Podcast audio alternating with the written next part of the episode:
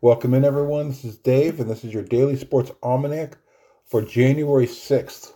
Some of the things we're going to talk about include Bob Feller reporting to, for duty of the Navy, one of the lowest scoring basketball games of all time, and we got two years where we figure out who's going to the Super Bowl in those seasons. We're going to start in 1942 when Cleveland Indians pitcher Bob Feller reports for duty with the Navy. Feller enlisted into the Navy. This would be a, less than a month after the Pearl Harbor attack. He'd spent the entirety of the war on the USS Alabama, where he achieved the rank of Chief Petty Officer. In 1951, in a NBA game that still holds the records for most overtimes and length of game, the Indianapolis Olympians defeated the Rochester Royals 75 73.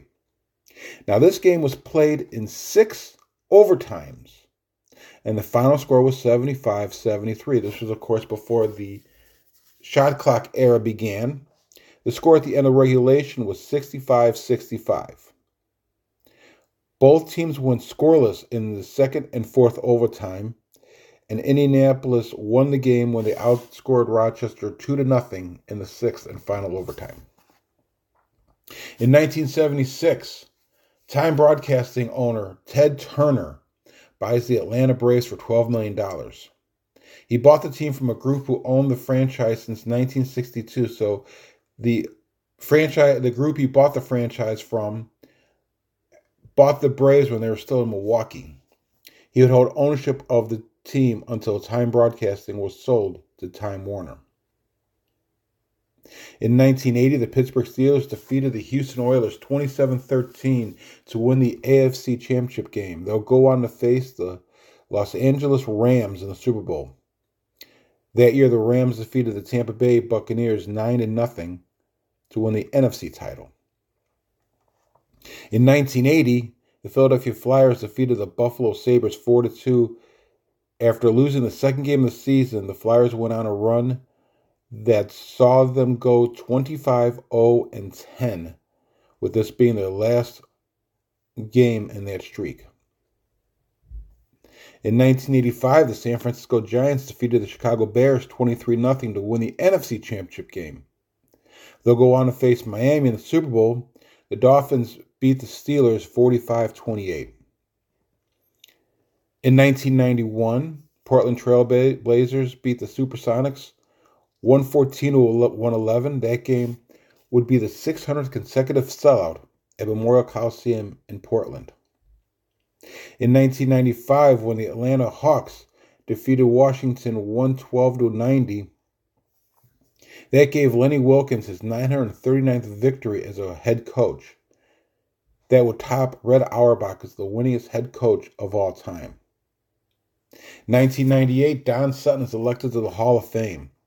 Sutton pitched 23 seasons, 15 of them with the Dodgers. He had the best ERA in the major leagues in 1980 and was a four time All Star. He finished his career with 324 wins, 3,574 strikeouts. A couple of issues of owner player situations came to a close on this date, first in 1999. The NBA and Players Union came to an agreement that ended a 204 day strike. It shortened the NBA season for that, for that year to 50 games. And in 2013, the NHL comes to an agreement that ends a 113 day lockout. It shortened that season to just 48 games. 2015, Randy Johnson, Pedro Martinez, John Smoltz, and Craig Biggio are elected into the Hall of Fame.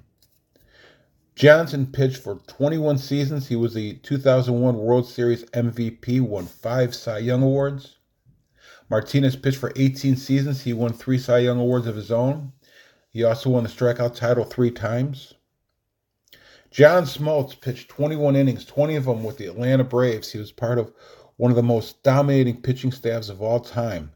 He won the NLCS MVP in 1996, and he was on the team that started that incredible 14 straight seasons of winning the division title in Atlanta and he was also the Cy Young in 1996. And then you got Craig Biggio, 19 seasons all in Houston. He made the All Star team seven times. He finished his career with 3,060 hits. And finally, in 2018, Marcus Mariota becomes the second quarterback in NFL history to score a touchdown on his own pass. It was deflected back into his hands within the seven yard line against Kansas City. The Titans would wind up beating the, the Chiefs 22 to 21. That's your daily history lesson and sports almanac for January 6th. Join us again tomorrow when we will do the January 7th edition. Have a good day.